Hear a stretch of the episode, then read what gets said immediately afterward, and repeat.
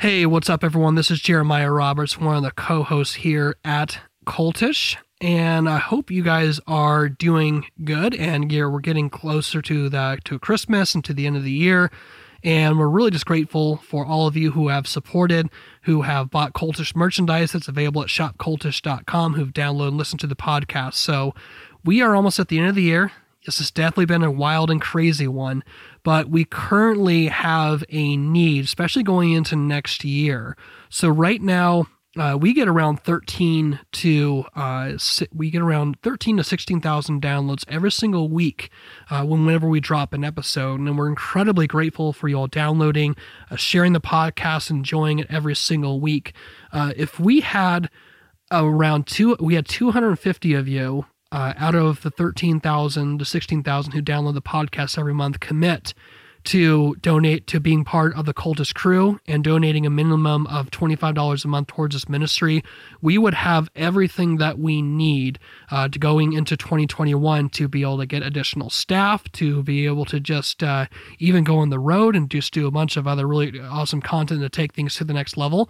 So if that's something, if you would just prayerfully consider that, like I said, we're looking and praying for two hundred fifty people uh, to commit to twenty-five dollars a month going into twenty twenty-one.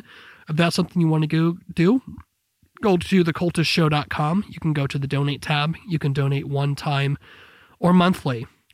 All right. Thank you for listening to that. And our guest today, uh, once again, is uh, Josh Robinson. He is a pastor out of West Virginia. And we we're on the we ended the last episode on a bit of a climax. He is going to go right into what happened at the riverbank At, uh, last summer in West Virginia, and it's quite the story. So uh, brace yourselves, and also you can check more about the uh, film that's going to be about that's going to be capturing and telling the story uh, about what happened in West Virginia at dark holler film dot com. We'll be sharing some links in our social media and in the podcast description, so definitely check that out. All right, enjoy the podcast, ladies and gentlemen. My name is Eddie, and I was in a call. Planet Earth about to be recycled. Your only chance to survive or evacuate is to leave with us. Started as an effort by a charismatic preacher to build a new society, but it ended, of course, with the tragic deaths of more than nine hundred people. Please, for God's sakes, let's get on with it. We've lived, we've lived as no other people have lived and loved. We've had as much of this world as you're going to get. Let's just be done with it. Let's be done with the agony of it. This is a revolutionary suicide. This is not a self-destructive suicide. So they'll pay for this. They brought this upon us. You're in a cult. I love you, and I want you out of it and with Christ. But you, you, you're...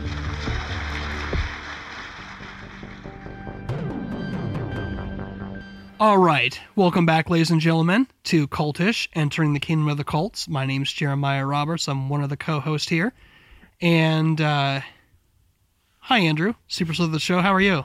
I'm doing well, man. I feel like, you know, after that, that last episode, my mind, I was like on a mind dark Airbnb. You know what I mean? Like I was just picturing the Misty Mountain Appalachian, like log cabins and stuff like that the whole time. And I know I'm probably stereotyping what it's like out there in West Virginia, but that's where my, my mind was. Like I have this, this mental picture in my head right now. Mm-hmm. So I'm, I'm, I'm doing great. Yeah. Good, good. Yeah. I, I feel like, I feel like for me, it's, it's sort of like a combination of the whole Western Red Dead Redemption two, like old Wild West. Like I'm, for me, like his, history wise, I love American history, especially uh, eighteen hundred to nineteen hundred, like everything happened in between there. I'm just like, I'm fascinated, but like to no end.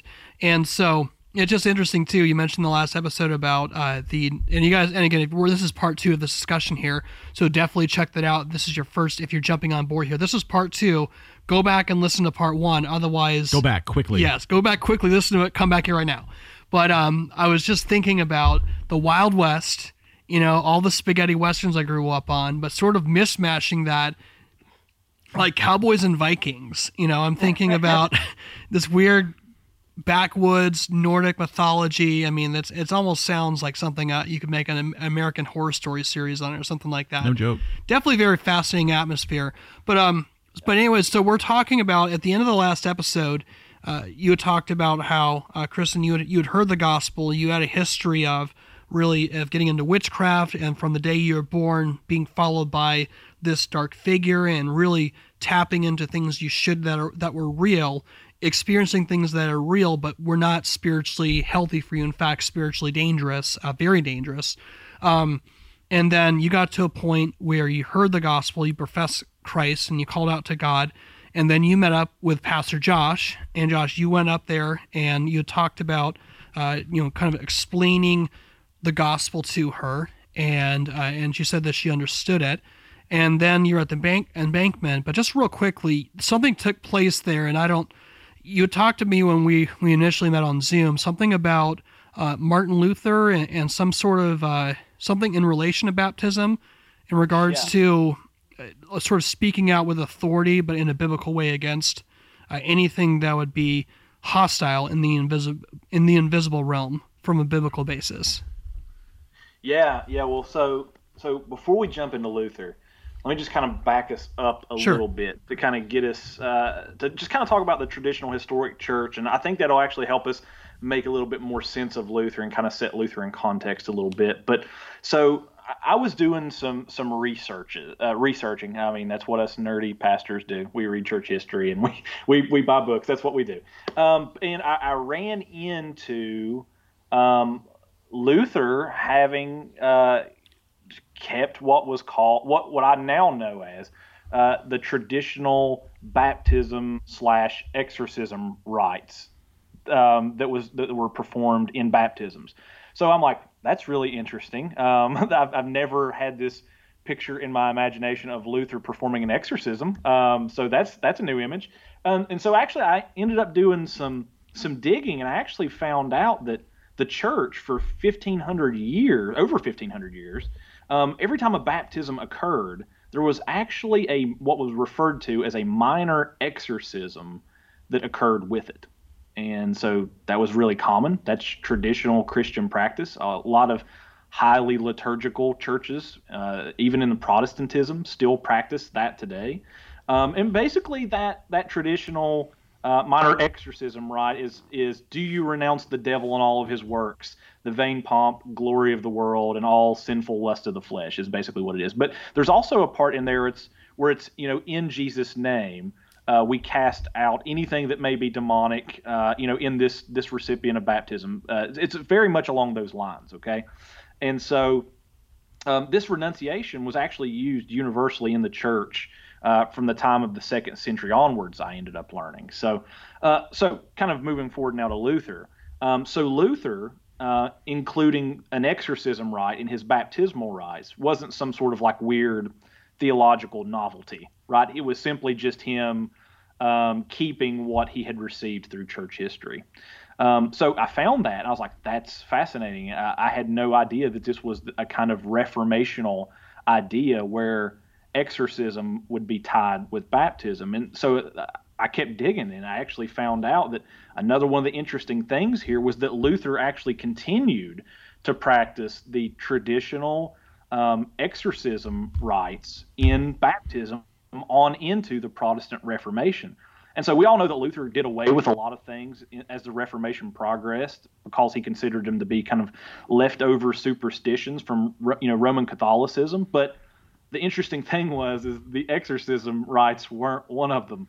He he kept the traditional baptismal and exorcism uh, rites, and so, um, but yeah. So now you may ask, why did Luther and others in church history make that connection, right? With with why why would they correlate deliverance and exorcism with baptism, right? I, I suspect that a lot of listeners may ask that question. Mm-hmm. Um, well. And the reason why it was primarily theological, um, it was because of the redemptive narrative that we see in Scripture and thinking biblically about symbolism and typology. So, for example, let's let's think back to the Exodus event, okay? Let's all of us think back to the Exodus event. In the Exodus event, Israel's emancipation from Egyptian bondage was a deliverance, right? I mean, God delivered them. Mm-hmm. From out of the kingdom of darkness. He delivered them from a nation that was under the influence of other little g gods who were actually fallen spiritual beings who were in rebellion against Yahweh. And as God took them through the waters, he took them from out of the clutches of Satan and out of the kingdom of death and ushered them into the kingdom of light, where he would eventually bring them into the promised land.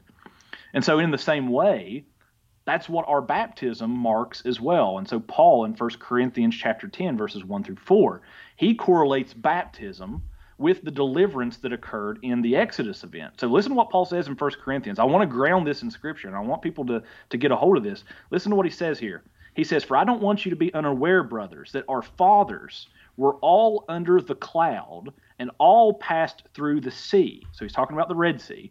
"And all were baptized into Moses in the cloud and in the sea, and all ate the same spiritual food and all drank the same spiritual drink." So in other words, what What the Apostle Paul was saying here is that Israel partook of the very same sacra- sacramental realities that we do now. And so he said that as they passed through the sea, they were all baptized. And he, he says that, you know, he goes on to say that they even ate the same spiritual food and spiritual drink that we, we do today. But anyway, what, what I'm getting at here is that that in baptism, that baptism marks our deliverance from the kingdom of darkness and our entry into the kingdom of light.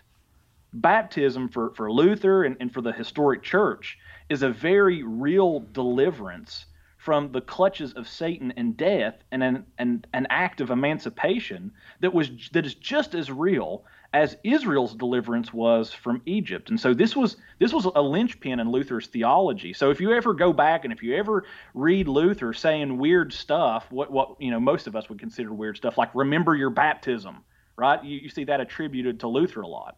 Well, one of the reasons why Luther said that was because not only did he think that it was a means of grace in which God supernaturally delivers grace to the believer, but he also thought that it was an objective event that one could remember and meditate upon, where recipients were actually delivered from the kingdom of darkness, just like Israel was in the Exodus. Hmm. Wow. And that's and that's very interesting. Again, you'd be differentiating between this baptism or Luther's baptism, differentiating between baptismal regeneration, yes, which there are people who state that, and that's, that's a whole other uh, podcast, but um, yeah. th- it, it differentiates between theirs. So the assumption is that the time, at least in Luther's eyes, that the person experiences this, they're already a believer, and it's not, there's not necessarily power... There's nothing like supernatural, super powerful about just saying this liturgy, but rather it's an it's an acknowledgement derived from Scripture, which which affirms these things. And ultimately, the power is not in this ritual; it's in the name of Jesus. So, yes, it, um, this this ritual and this this liturgy and this act of baptism is connecting you to the one who who can emancipate and deliver. Okay, okay, yeah. And so the relation to this then is that, when you have this conversation with Kristen and you had met her uh, at the river, and you, you had kind of uh, quizzed her on the different questions about what she believed about the gospel. And then from there, she agreed to be baptized outside of this river. And, and that's where you baptized her, but you also sort of said this uh, liturgy that was known. That could you incorporate that as well too with your practice as a minister? Yes. So after after I ran across this and I saw that this was a traditional thing that the church had always done and that the church had always correlated this, and even this was even true in the Reformation, um, I, it was my conviction. I'm like, hey, well, if this is a traditional Christian thing and I'm and I am of the Reformed stripe, then you know this is something that I ought to consider and, and incorporate into my own pastoral ministry, um, especially especially. Um, knowing that we are encountering people who have dabbled in the occult, and that that's a very common occurrence um, in our in our area and in our region. So I thought this this is a this would this would be very helpful, I believe. So, but yes, um, so as soon as I saw that, I, I thought that that was necessary to incorporate into uh, into our our our ministry. Okay, all right. So uh, yeah, Kristen, how are you? How are you doing?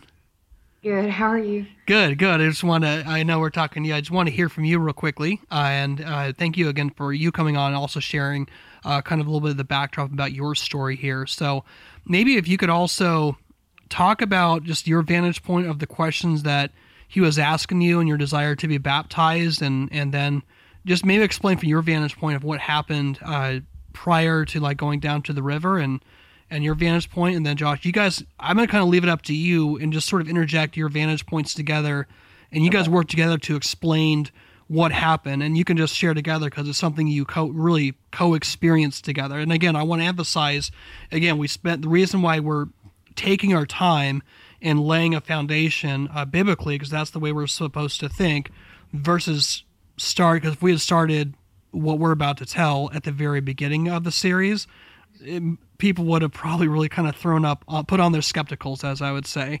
Um, yeah. and, and, and right, and rightfully so in many ways, because so many times, I mean, that people supernatural experience can be sensationalized both through, uh, false teachers, uh, people, uh, in evangelicalism who deal with, uh, it, who deal with the spiritual warfare in a very uh, sensationalistic way, and also, you know, through Hollywood uh, and those sorts of things. And so we're commanded to test the spirits in yes. First John four. So exactly, exactly. So, all right. So the the floor is back to you guys. And so just to set the backdrop, we're on this.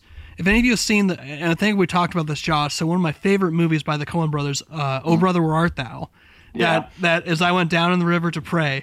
And they're yeah. going, you know, they're going and getting baptized, right? So I'm visualizing this this river in the backdrop of Virginia. And what season was it in? Was it was it summertime or like what season was it? Was it was what was the water cold? Yeah, so we were right smack dab in the middle of the summer, okay. and that was it was in the nineties in that day, so it definitely wasn't it definitely wasn't cold out. Okay. Uh, so, but but yeah, so Kristen, I'll let you kind of start start us off, and then we can just kind of. Well, it's it's kind of hard for me really because I only remember bits and pieces of it um, because it, it just, I just felt like I was having that I was having that outer body experience again. You know, I, I wasn't myself. Um, I do remember when Josh was talking to me, um, him him and Chris were talking to me before I, we were standing um, by the river. We were standing on the riverbank, and I remember they was just glowing. like. They they was they was just glowing, and he's asking me, you know, these quest uh, the quest asking me the questions that he was asking me, and and I don't even remember like conversating with him though, and I do remember I felt like I was being like I, as I go to take a step into the river, it felt like I was pushed. And then I fell, and Josh was like, "Oh, are you okay?" And I said, "I just broke my foot."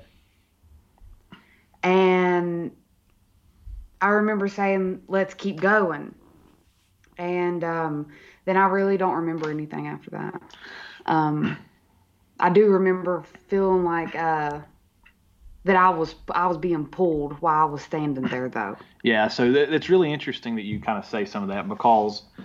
So as so from my vantage point, as we're walking out through the river, you seemed almost kind of very hesitant, like in some ways. You know what I mean? Like, like you were going, but it was kind of like you weren't like in any kind of hurry. So like, you know what I mean? To like get out there, and um, so that was that was pretty interesting. Um, now there's some other things that, that kind of happened too, and I know that you've kind of talked about some of it, you know, from your vantage point. Mm-hmm.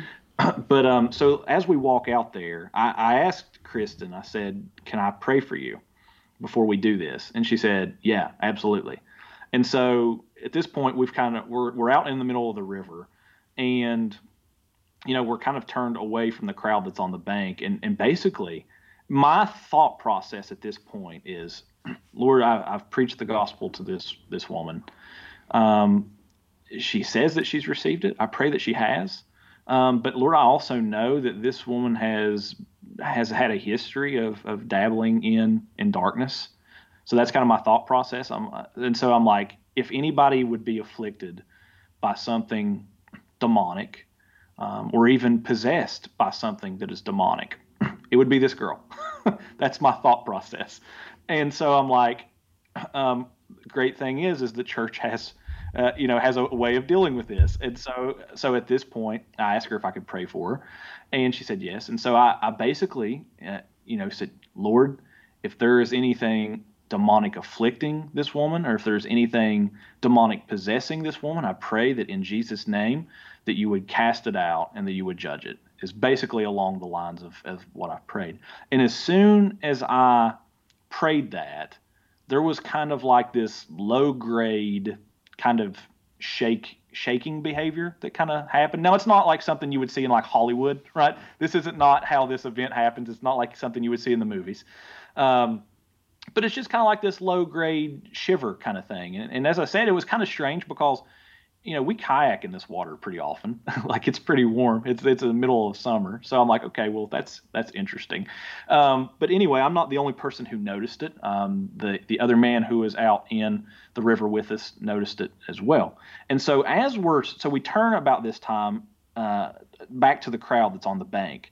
And as we turn to the crowd on the bank, um, I basically just start telling Kristen's story. Um, you know, this is, you guys know her. You know, you know her history.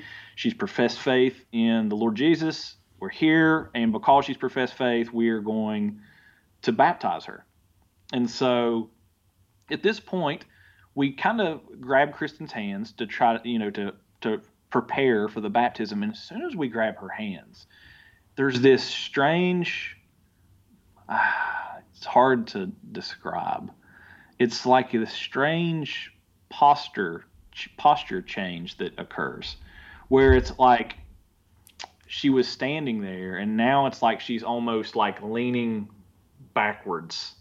Um, and like I wasn't the only person that noticed it either. Like there were other people who were at the event, you know, on the bank watching it, who noticed it as well, and were, you know, kind of shaken up about it even. And um, we'll get to, yeah, and Josh, just to clarify that it was it was you, Chris in the water, but you also had two other congregants or two other people in leadership. You had some deacons in there as well.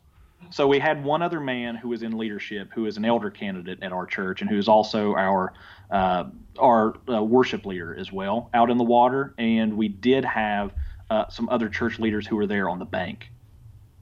Hmm. Yeah, so we've got two to three independent lines of testimony. Oh, we, yeah, so we've got that, and we also have multiple church leaders, or not church leaders, but church members as well who are there, wow. um, who are on the bank as well. So, yeah, there are various people who are at this event who, yeah, who are different lines of, um, yeah. Enough where they say something something happened. But anyways, go go ahead to where, back to where you were. So you, you, you say this prayer. She starts sort of audibly shaking. And just real quickly, I, this is interesting because... Um, Kristen, you, you talk about how you don't remember much, um, and you can give me your thoughts too, Josh. The first thing I thought of is I, I think about hearing stories of people who have been in traumatic accidents, in car yes. accidents, or almost where you're acting on adrenaline. And then yeah. you think in hindsight, um, like you don't even, yeah, they have no recollection. It was a blur. It was just a blur, and this thing, thing happened. Um, and it happens a lot of times too, and I was going to school Uh, way back in the day for criminal justice studies. I learned enough about it that really wasn't going to be my cup of tea, but they were talking about just a lot of times when people misunderstand when a police officer is put in a, in a stressful situation, they have to make that quick decision between life and death. You know, you, do I use my gun or not? Is that a lot of times the adrenaline is pumping so fast, you know, you think you're drawing your gun and you think you're firing twice, but you actually fire nine or eleven times. We had a guy who came into our class who talked about that. Uh, this is a long time ago, and I was in community college. And so needs to say, that's just a little bit of a connection I made. Um, but anyways, uh, go ahead with what you're saying. Does that make sense what I'm saying there? Yeah, so I actually worked with the Division of Juvenile Services for, for three years before I was a church planner and a pastor. And so I actually know exactly what you're talking about. That's actually a very common thing that happens whenever somebody is functioning on adrenaline. You know, we would all the time have to write reports, you know, whenever incidents would occur. And, you know, it's you kind of lose some of those fine detail kind of skills, you know what I mean, where it's it's hard to kind of pay attention to something. So that was some of my thoughts as well whenever Kristen mentioned that there was only bits and pieces of it she remembered. That was the first connection in my mind, too. So, hmm. Okay, very interesting. So tell just uh, go ahead back in the story. Where, where did it go from here? Okay, so. So at this point, um, we're, we're facing the crowd. We're, we're telling we're telling her story. And so uh, myself and our other leader, we we both kind of, uh, you know, grab her hands and kind of brace to, to, to, you know, dunk her. And as we do this, she just, there's just this posture change where she starts like, you know, leaning backwards almost, like, like her head, like kind of tilts backwards and she's leaning backwards.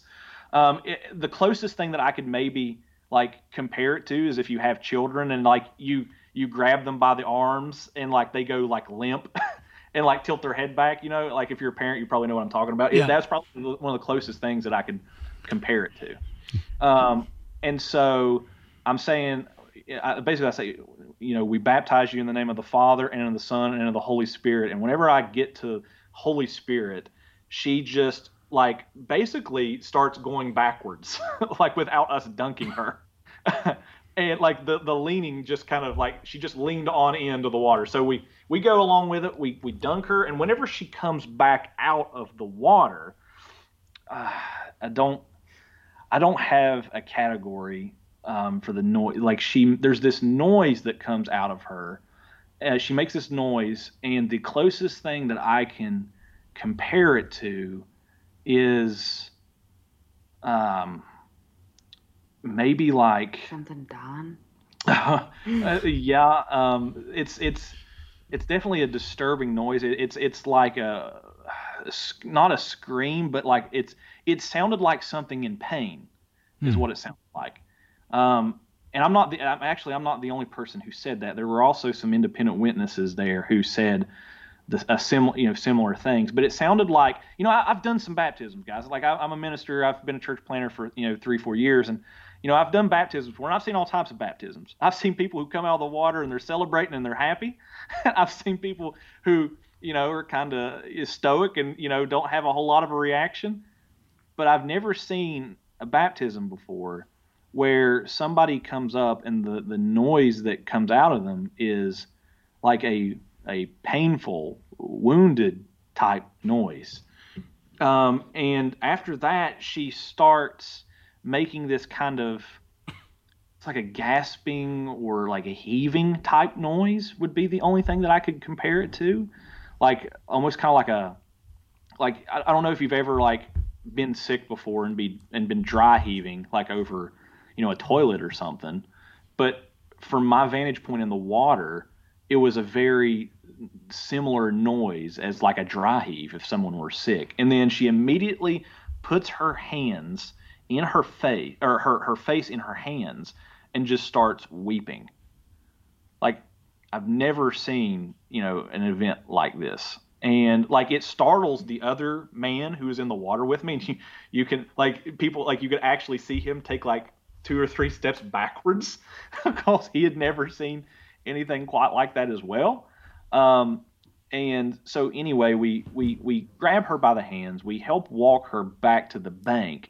And as soon as we get back to the bank, she she sits down on on the bank and just continues kind of weeping and like kind of does like this rocking motion while she's on the bank.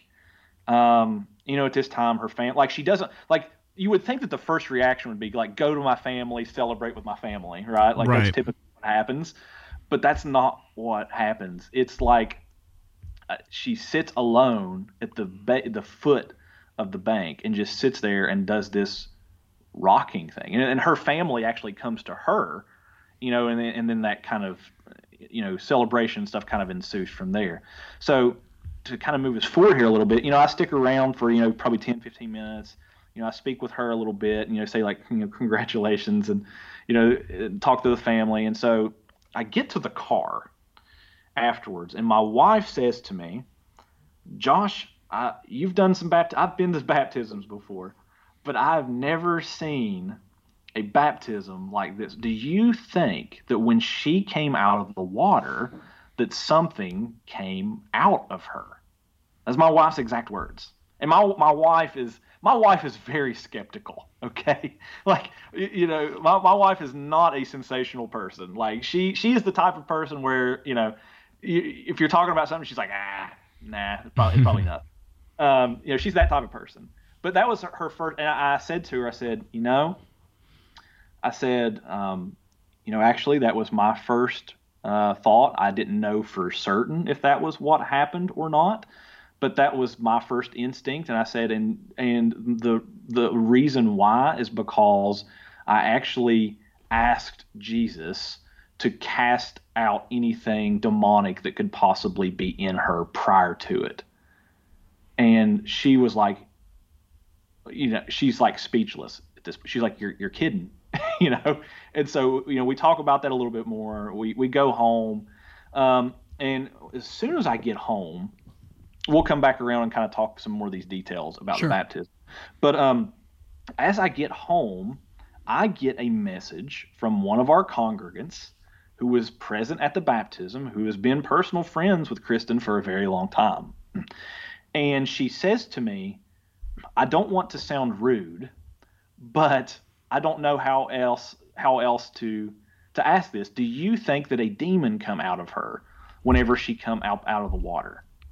Wow. And so, uh, you know, we, we had a call, and I, I spoke with her, and I told her the same thing, and she was very emotional, uh, this this church member, uh, mm. very emotional about this event. And, you know, she said that she thought that perhaps that her first impression is whenever that happened was that she had witnessed a miracle. Mm. Uh, not not because I'm some miracle worker or anything like that, but because that's what God does. Um, God God saves people, and he regenerates people, and, and he he crushes his enemies, and he puts them uh, beneath his feet. And that mm-hmm. is miraculous. Um, and she felt like that's what she saw. Mm-hmm. And so um, a couple hours later, um, Derek, uh, who is one of our deacons whom you guys know and have spoken with and met. Um, uh, so his wife was there, which is uh, she is she is Kristen's sister. Um, and she is the one who also, prior to me sharing the gospel with her, had shared the gospel with her as well. Her sister called me after her husband had gotten home, Derek. Uh, he had been fishing, if I'm not mistaken. Um, and yeah, he had been fishing. And, um, he, uh, she said, Josh, what happened to my sister? She's like, I know my sister. I, uh, she, she's like, she is not the type of person who would draw attention to herself, you know, in any kind of way. If you if you know Kristen, she's very reserved, quiet, um, not the type of person who would draw attention to herself. She said, she said, it startled me so bad that I was recording it on my phone, and I dropped my phone whenever she came out of the water. I mean, this is her sister talking, okay? Like, that's that's pretty significant. Like, if anybody knows you and knows what's normal for you, it's the person you've lived with for the entirety of your life, mm.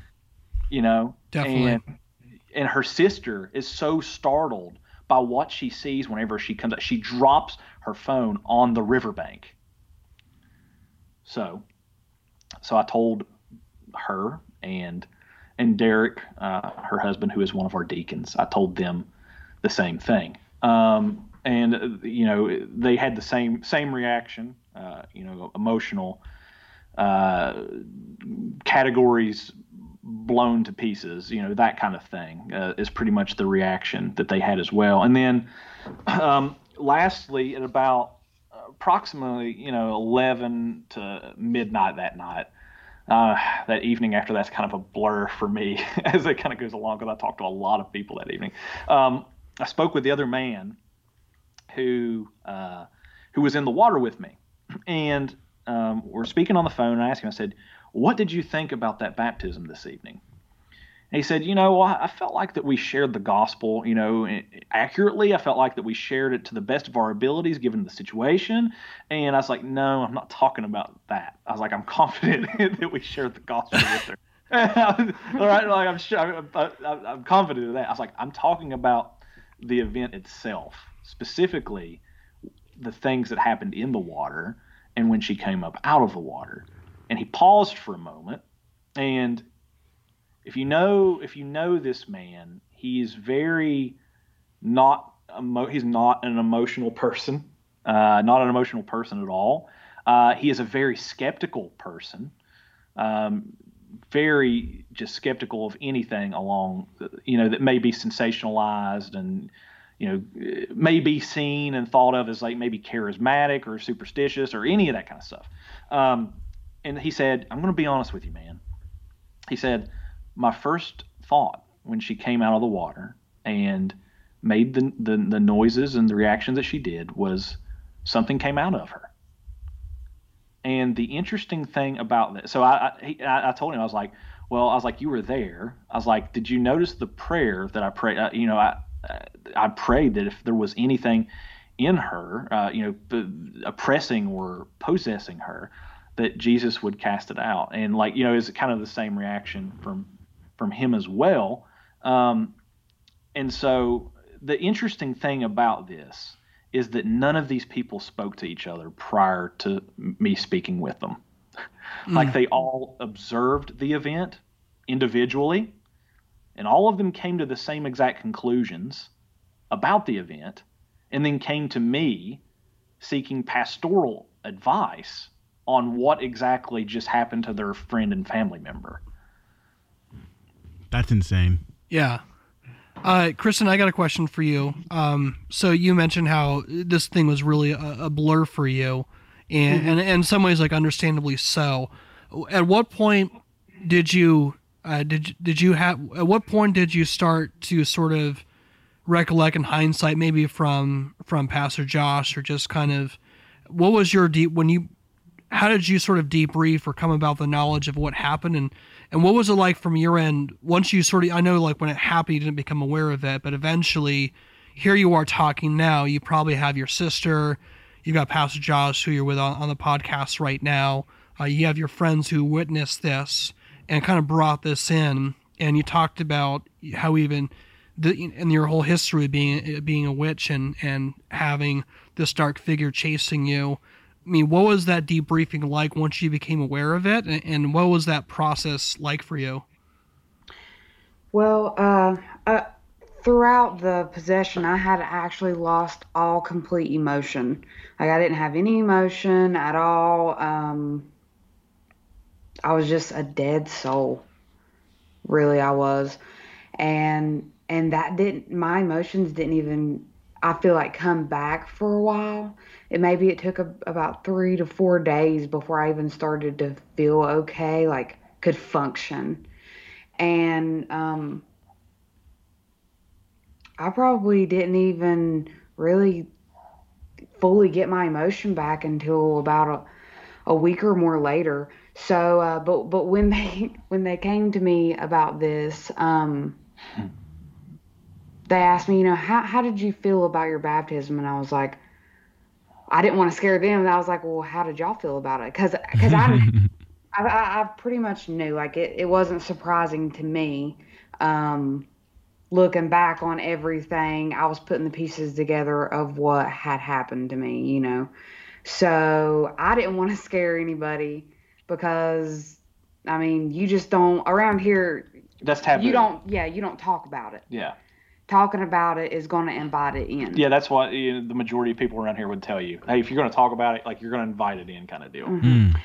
So, um, and and Darian um, was the one that I really opened up to about it. I was like, you know, I really think I was possessed. And she was like, you know, I'm uh, I'm not glad that it happened, but I'm glad that you bring that up. And Uh, everybody just starts talking about it. And the whole time everybody else knew, you know, they witnessed what had happened, and most of them knew my background, and then, then they came to the conclusion that that's exactly what they had witnessed.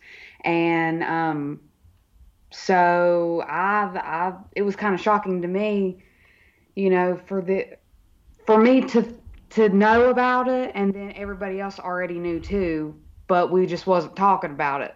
Yeah, so it had came out, like, yeah, it came out at the same time, pretty much. Yeah, it's kind of like, it's kind of like everybody knew. It's like everybody in like knew, but like wasn't like yeah, wanting wasn't to talk. talking about it. The elephant's in the room. Yeah, yeah, yeah. And then the interesting thing about it is, is at this point, um, I hadn't talked with Kristen about what had happened. So whenever I, I found out, so Darian, the, the, the female that she is referring to, was one of the, the female that I spoke with, uh, spoke about, who was actually on the bank, um, was the first person who reached out to me after the event, who I said was pretty emotional about the event. So um, that was that's who she's referring to. But yeah, so I kind of kept my skeptic lenses on after the event, honestly. Um, you know, I thought that that was what had occurred, but that was the that was the only category that I had for what could have occurred. Right. Um, but I thought, you know, I, I don't know that for certain. And I'm like, and if God worked that miracle um, through the preaching of the gospel and through his means of grace, then ama- that's amazing. I like, but I don't know what happened. And then whenever, you know, she told me, you know, whenever we, we were, you know, we connected again after that. And then she, you know, she told me I was possessed and I've been set free. Um, it was kind of, I thought that was what happened, but it was just, for me, like, to hear that come out of her mouth was really powerful, you know? So. Mm. Wow. And then um, I think this is good too, because um, at this point, and I'll, I'll get, I'll set you up for this, Josh, too, because we kind of talked about this. I think there's there's an overall a, a real need and an understanding here. And, and again, this is this is not the normative experience by by any means. Like you said, people in your congregants, they had the no point of reference, and you even did yourself. Yeah. And you know, I, I, and here at Cultish, I mean, we've explored. Uh, different topics from a biblical worldview, as far as we've had Stephen Bancarz on, who is a former active New Ager. We've kind of explored a lot of those topics, especially when with ufology and kind of the practices that people get into as a byproduct of uh, kind of delving into that culture. But um, in many ways, that's it's important to understand that realm in a sense to where people are experiencing something, and that experience is based in reality. And about th- I mean, three years ago, Um, if, if someone had come up to me and, and talked to me about your experience, or uh, someone talking about being in the New Age and, and, and flying out of my astral bo- my astral body and floating outside the astral realm, like what yeah. have you, I, I would have thought something to the extent of this is just this is just in your head. You're just thinking that. Because again, I think a lot of times, you know, I'm thinking back to. Um, our episodes on Bethel that we addressed a while back, a lot of people who tend to come out of that movement, they kind of swing very hardcore to kind of like a very strict cessationist in a way, like this stuff never happens anymore. Um, right. And again, I'm not trying to dog on anyone in that field or category. There's a lot, a lot of people over there I have a tremendous amount of love and respect for, but yeah. I just think that there's this tendency to hear and experience what you did as someone who's a minister, and to try and explain it away without giving any sort of biblical precedence to it. So yeah. I think that's just something people in general need to do. And then I think that, because I, I really feel in my heart that, especially where the culture is going, that that's a topic that is going to be coming up a lot more in uh, Cultish twenty twenty-one. So yeah. w- what's some fr- what's some framework of like, how do we work through this? Because I think I know that you're having to do it from your vantage point, and Kristen, maybe you can talk about too. How do you now, as someone who's kind of been through all this, like how do you make sense of this experience, and, and what's h- how do you work? What's your process of working through that in regards to what the Bible says? How do we how do we work through and make sense of that? Yeah. So for me, just from a pastoral perspective, kind of the way that I, I work through that now is I I am cognizant that um, things that, that congregants may bring to me in pastoral counseling may be there may be more happening beneath behind the scenes, if that makes sense.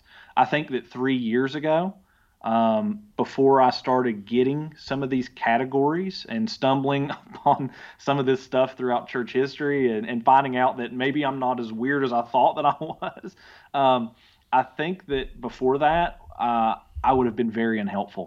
Um, I think that I would have probably looked at somebody like Kristen, uh, you know, a couple years ago, and I would have probably said, I think that what you're saying is in your mind.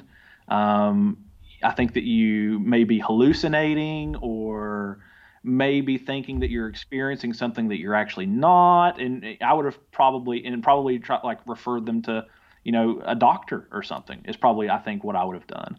But now, since this event, I think that God has used it to make me much more pastoral. Um, hmm. Now, I, now I realize that no, like there, there is an unseen realm out there, and that unseen realm is densely populated, not just by beings who serve Yahweh, but beings that are in rebellion against Yahweh, and they hate us. They hate him. They hate his his family. They hate his people. And what they want to do is they want to steal, kill, and destroy. And now I, I look at, at at something like this, and I, I'm just more cognizant that maybe there's something more going on whenever someone brings me something in pastoral counseling. I'm much more uh, sympathetic.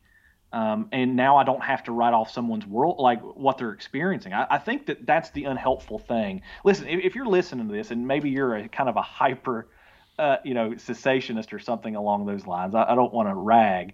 Um, but I, I've, I've, I came from that myself. Um, there was a point to where I, I would have thought that something like this wasn't even possible. But I just want to remind you and just exhort you that that. Cessationism isn't the belief that the demonic has ceased. It's the belief that the spiritual gifts are no longer active, mm. right? Like, so let's not let's not conflate here. Let's not conflate these things. Um, we have no scripture that says that the demonic has ceased um, after the closing of the apostolic age. Actually, we see that the demonic ceases whenever Jesus finally returns and casts them into the lake of fire. That's right. right? So that's that's when. That's when these things cease. So you, uh, so if you're, you know, if you if you believe that the spiritual gifts have ceased, hey, that's that's fine, no problem. I I tend I lean that way myself, but that doesn't mean that you have to become a materialist. And right. I think that that's where I was at prior to this. Even though I'm a Christian, right, and I, I believe that, that God exists, I, I, I, but functionally, I was functioning as kind of a materialist, and I would have said that something like this couldn't have happened. And now. Um, I think that I've actually that God using this event is is used it so that I can actually help more people and glorify Him. So that's just from my perspective. So yeah. So Kristen, tell us your vantage point. Well, how do you, what's how do you what's your processing in all this?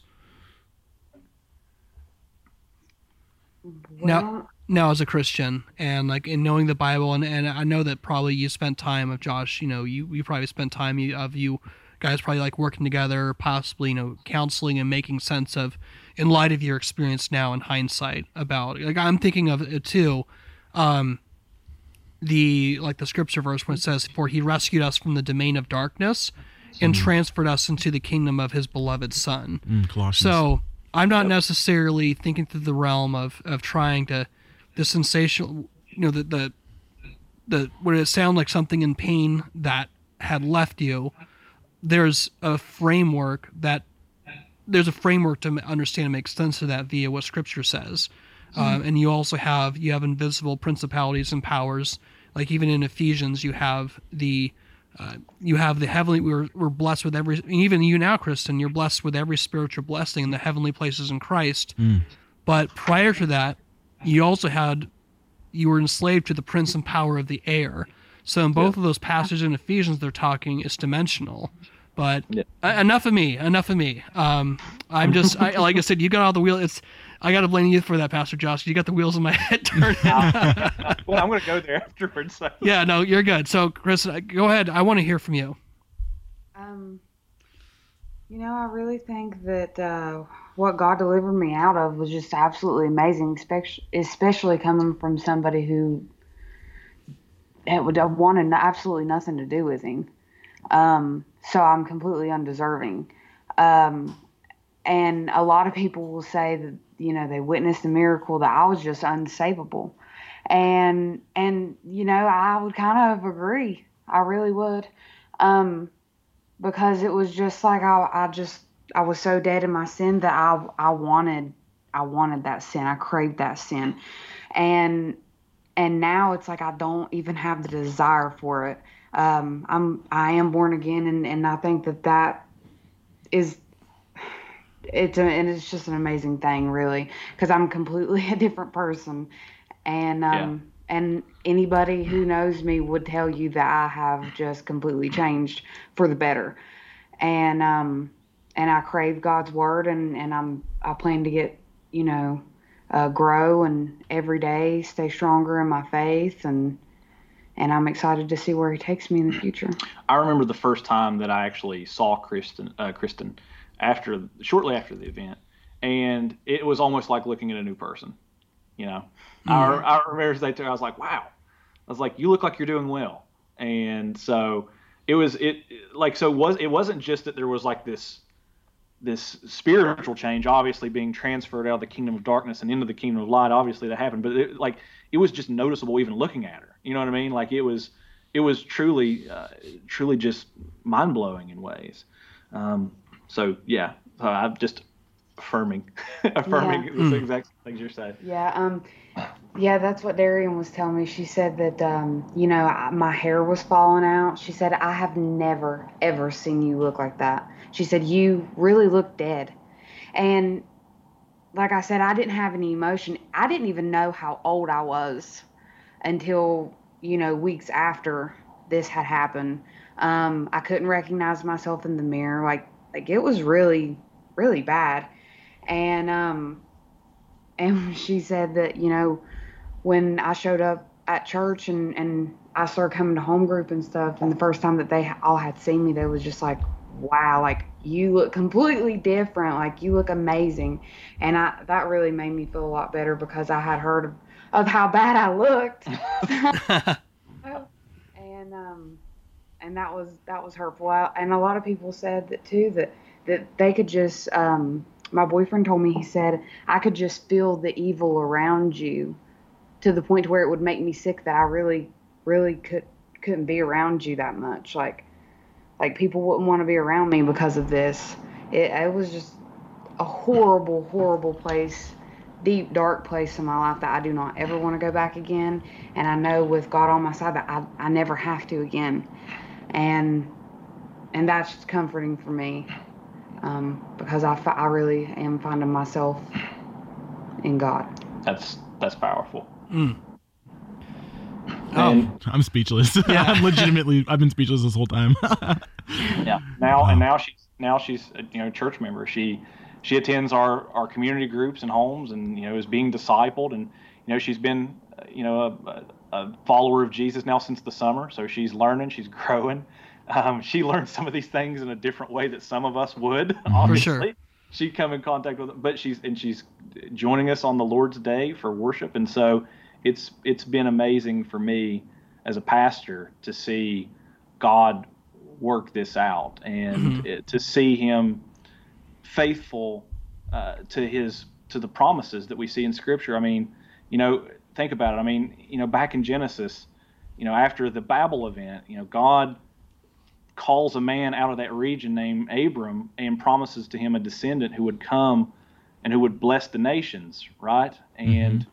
you know, the nations are in darkness at this point. They're under the principalities and the rulers and, you know, the authorities and the cosmic rulers that you guys were referring to earlier. And that's what Paul tells the Ephesians in Ephesians chapter six. Hey, you don't you don't wrestle against flesh and blood, right? Mm-hmm. But it's against the rulers, the dominions, the, the principalities. And the amazing thing about this thing, guys, is that if you miss this, you're going to miss a part of the gospel. You're going to miss a part of the gospel of the kingdom, because the gospel of the kingdom isn't just that Jesus died for our sins. Yes, He died for our sins. Absolutely. That is the heart. That is the core of the gospel. But the gospel is all, also that Jesus has disarmed the rulers and the principalities, that He has disarmed them. I mean, listen to what Paul says in Colossians two. Yes. Right? In Colossians two, he says, I mean, listen, in Him you were circumcised with the circumcision without hands, putting off the body of the flesh by the circumcision of Christ, having been buried with Him in baptism, in which you were raised with Him through faith in the powerful working of God who raised Him from the dead. So we're literally talking about the gospel here. Yep. And you, who were dead in your trespasses and the uncircumcision of your flesh, God made alive together with Him, having forgiven all of our trespasses by canceling the record of debt that stood against us with its legal demands. This He set aside, nailing it to the cross. We're talking about penal substitutionary atonement here. Amen. We're talking about the forgiveness of sins. This is the heart of the gospel. And listen to what he says in verse fifteen. He disarmed the rulers and the authorities and put them to open shame by triumphing over them in him. So not only did Jesus die for our sins, but he also disarmed the rulers and the principalities, the forces of darkness that were once over the nations and had been over the nations from the beginning in Genesis. And because of that, Jesus now calls us in Matthew twenty-eight in the Great Commission. He calls us to go into the nations and to make disciples. Why does he call us to do that? Because he says now he has all authority in heaven and on earth. He is the King of Kings. He is the Lord of Lords. And because he is the King of Kings and the Lord of Lords, we now have the ability to go into these dark places and to see God do this miraculous work like what we saw here. Wow. Praise God, brother. Preach it, Pastor Josh. Like, dude, like what you you start quoting uh, Colossians two there, and it reminds me totally kind of how this conversation has went. First, we built up, uh, you know, the foundation of saying there is an unseen realm. And it actually kind of reminds me of Colossians chapter one. So we go into the beautiful uh, work that Christ does as the kingdom of God is growing through his sacrifice yeah. on the cross in Colossians two. But in Colossians one, it actually sets up the foundation as well. It says he is the image of the invisible God. Christ is the proof of the unseen realm. Yeah, right? Absolutely. And it says yeah. that he created all things on heaven and on earth, yes. visible and invisible, whether thrones or dominions or rulers and authorities. So even just like going to Ephesians, another one of Paul's uh, letters, we we know that, especially with Colossians two, he he defeats all of it. Not only does he defeat it, but he is before all of them. He is preeminent in all things, even in the resurrection. Yes. Right. So he's even our hope for glory that we have when all things are made new. Yep. And and like what we're seeing right now with Kristen, your life and what has happened, this is a shadow of the even more amazing glory that will be to come in our bodily resurrection after after we die. You know, yep. like it, it just blows my mind to hear your story. Uh, but what's going to happen in the future in the consummation of all things is it, it, that that's just a shadow of the beauty that we will experience then, you know, like that just blows my mind. Amen. Yeah. Amen. Good. Yeah. And yeah. And again, I just want to emphasize, I think we are, we are definitely, you know, headed just where the culture's headed, like regardless of, of who ends up winning the election. I think ultimately the culture at this point is indicative of just sort of this, this right, this, this rapid, uh, just running towards just secularization of everything and godlessness.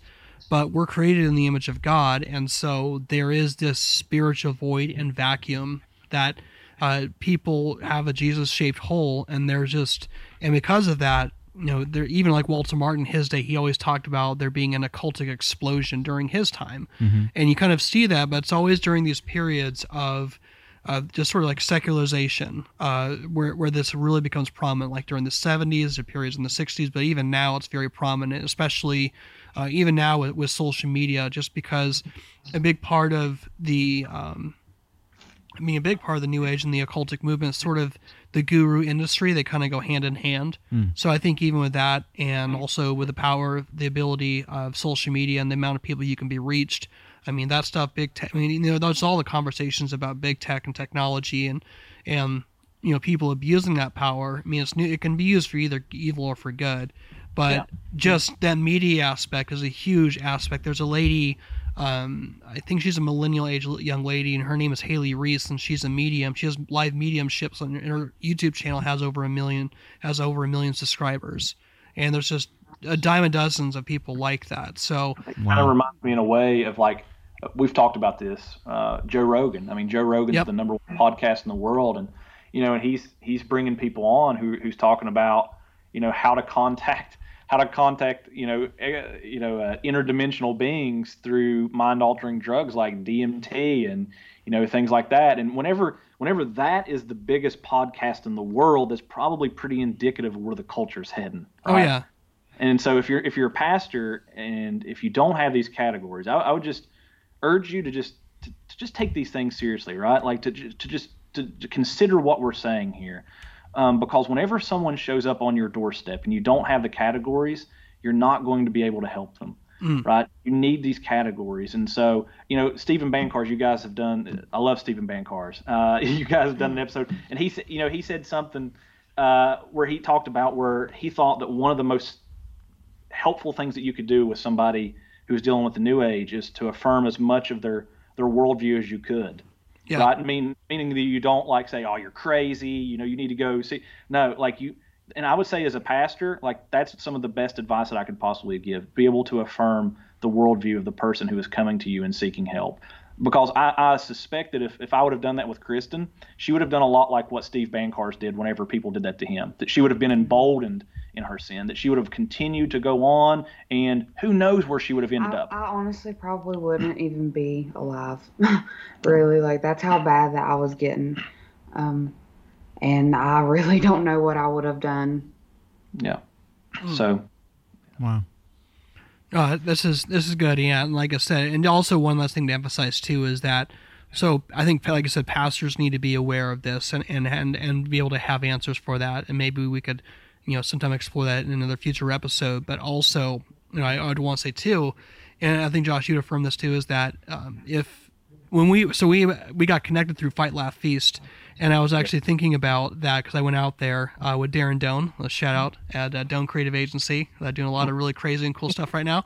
Um, but it was just uh, like on the way there, I I had this thought because that there was a podcast of Joe Rogan that I was listening to on the plane, and he had two guys on there that were talking about the role of psychedelics, and they were trying to in very ways eisegete and totally t- rip the Bible out of context to say that the early Christians were using psychedelics.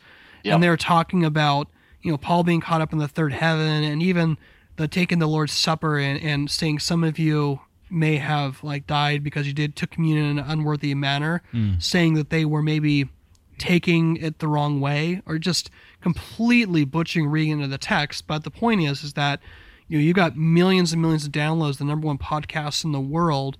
And because information is so much more accessible, um, I remember there's so many things I got exposed to, even in a sheltered Christian household, and phones didn't even exist back then. I think for anyone who listens in, and you're a parent, um, you what you want to think about, especially as we're, we're you know going into twenty twenty, we're going to explore more of these topics, is that you need to be able to prepare, prepare and equip your children. You might have you could have an eleven year old son who goes over to his friend's house. He's like, "Hey, have you heard of microdosing?" Mm. Yeah. Like that's that's a very normative thing. Or do you know? Do you want to do this thing? You know what your pineal gland is? Do you want to go ahead and uh, go outside your body with me? I mean, I was I was a sheltered homeschooled kid, and I went over to my neighbor's house when I lived in Prescott, Arizona. I had a friend tell me about all about his experience with a Ouija board. Mm. And I didn't yep. know what that was. So, yep. so needs, I'm just making a point there that that's just something that you need to be aware of as well, too. It, this is our ball game. This is our, our ballpark, because the creator of the universe was Christ, right? Yeah. So this is the realm in which the Christian should have all of the answers, and ignorance, or I would say willful, willful ignorance, is not something a Christian should have in this area by any means. Like, we are the ones that have the ability through Christ to bring to them the truth, which is the gospel, that will set them free, right? Not denying the experiences that they went through. Like, uh, personally, you know, I'll go out and preach to people that are L D S as they're walking into the L D S ward in the morning, and I'll have conversations sometimes, and they'll tell me about how they had a burning in the bosom, right? After yeah. they read the Book of Mormon and prayed about it. I don't go and say, you didn't experience nothing. You didn't feel that, you know? Well, I'll tell them, I'll say, you know, I believe you experienced something, but your experiences don't necessitate truth, right? God's word is what determines truth. Yeah. And we need to stand on that word when we're talking to these people. And the reason why I would say we have shows like Joe Rogan or people microdosing or searching for psychedelics to get all the answers is we need to see what the core issue is, is that these people are searching for truth. Yes. And they shouldn't have to look to these to these other crazy areas. Us Christians should be pointing them to there in the first place, right? Yeah. That's the yeah. issue. This is God's world. Right? And the people that he has regenerated, that he has saved for himself, the ones that are hidden in Christ, are the ones that are supposed to be the salt and the light. And when we're not, we can see what happens, right? The unseen yeah. realms, the ones that, like Pastor Josh was saying, the ones that are rebellious against Yahweh, they run and they have fun, you know? Yeah. But, yeah. but they don't have power yeah. to Christ. They have they have nothing. You know, so we need to we need to step up. Like that's that's what I'm thinking. Like we need to step up. We can't be willfully ignorant, and we yep. need to preach the truth. The preach the truth in love. That's that's yep. what we need to do. Mm-hmm. You got me fired up. You've and, got me fired up, brother. And really, I think that, that it's interesting about uh, you know how they're how they're taking psychedelic drugs and they're, you know, kind of combining it with uh, witchcraft, because, I mean, that in itself is going to give, um, you know, uh, something uh, as a, a dark entity, like a uh, spirit or something. Uh, yeah, spirit, uh, free will to take to completely take you over. Yeah. Um. And uh, I and I dealt with that. I dealt with addiction throughout, you know, my my travel through witchcraft a lot. Yeah. Yeah. And mm. and I think that that did have a, a a big role in in. I think that had a big role to play in it too. Yep. Being numb. Yes. Mm. Yep. Yeah. Yeah. Well, good. Well, I think I really appreciate you sharing that, Kristen. And again, thank you so much for uh, coming on. And Josh, thank you as well too. I'm so glad we were able to connect. And it's just, um, and that's another thing. That's another. That's another thing too. I know. I know everyone's doing everything on everything on Zoom and everything like that. But l- live events are, are a great place to go to. This is a total side note, because you never know the connections you might make. And right. thankfully, like I said, I went out there to work with uh, Darren Doan and his creative agency, and kind of go out there at Fight Laugh Feast. But you know, I, I I met and connected with a ton of really great individuals, and I got to be able to connect with you and really have this conversation that might be able to go to lots of people. So, like I said, if ever there's whenever if ever you're in something, like go go to live events, you know, especially, you know, you, those things going around. Fight Laugh Feast next year, go to that. The things like G three. So that was just a cool yeah, takeaway. Amen. But um, but yeah. So anyways, uh, this I think uh, unless you guys have any, I think we pretty much I feel like I, I we've kind of really laid. Uh, the cherry on top as far as, you know, this, this whole thing. And so I think overall, this is, this is just really to kind of have this conversation for you all to hear it, things to consider. Um, and so definitely when this episode comes out, you know, we're going to have some social media content or social media. We can uh, just like, and you can go ahead and, um, you know, comment, let us know what you thought, uh, everything like that. Uh, Josh or Kristen, did you have any last and final thoughts before you, uh, before we wrap up here? Um, I just wanted to affirm, just reaffirm what um, what's already been said here. This this ought to be our area, right? Whenever it comes to the things of the supernatural, people shouldn't have to go to Joe Rogan to find it. People shouldn't have to go to um, oh, that's uh, the the guys that you were referring to was his name Graham Graham Hancock, I think is his name. Yeah. Uh, the, yeah, yeah. It, people shouldn't have to go to these places to find transcendence, um, truth, or meaning in life. Uh, the Christian worldview has all of these things. It gives us meaning. Uh, it tells us that we're image that we're image bearers of God, and that we are infinitely valuable because we are created in His image. We are created by Him. Um, so not only does it give us meaning, but it also gives us transcendence. It tells us that um, death is death is, uh, is something that is not normal to the creation, but Jesus has defeated death, and He will defeat death ultimately um, at the last day. And after that, we will transcend the grave. We will be, ri- we will rise again. We will have glorified bodies, and we will live in a new heavens and a new earth, in a creation unstained and untainted by sin. It, Christianity has all of these things, guys. It has all of these things to offer to the world. We need to not shrink back. We need to stand boldly. We need to to, to teach this. We need to proclaim it. And we need to give it to a world that is desperately, desperately seeking and looking for transcendence in all the wrong places. So that's all I've got. Yes, absolutely. All right. Um, and I do want to say, like, I, I know that there is going to be some skeptics about, you know, just the whole situation um, in general. So, um, and that's okay. Like, I, I've accepted the fact that some people are going to say I'm crazy and, and this and that. But, um, and that's okay, because if this helps one person, yeah. and this, and I can do all I can do to help somebody and to glorify God, then then everything is worth it. Amen. And I really, really appreciate you guys having us on the show. And um, I think it's actually wild how all this even occurred. Oh, it's absolutely wild um, how it all occurred. You know, I definitely think that it is in God's plan for something um, very big and, and, you know, a change of season in the future. So um, I definitely just uh, appreciate the opportunity. Yeah. Thank you guys. Thank you guys. Yeah, absolutely. You guys want to learn more about what we're just doing in our local church, you can find us on all the social medias at New Haven W V. Um, we're we're there if you want to follow us or, you know, kind of keep up with what we're doing. And we're all on social media as well. So um, I do want to add something to that, too. um, a lot of people know me as my uh, as North. That's my middle name that I go by.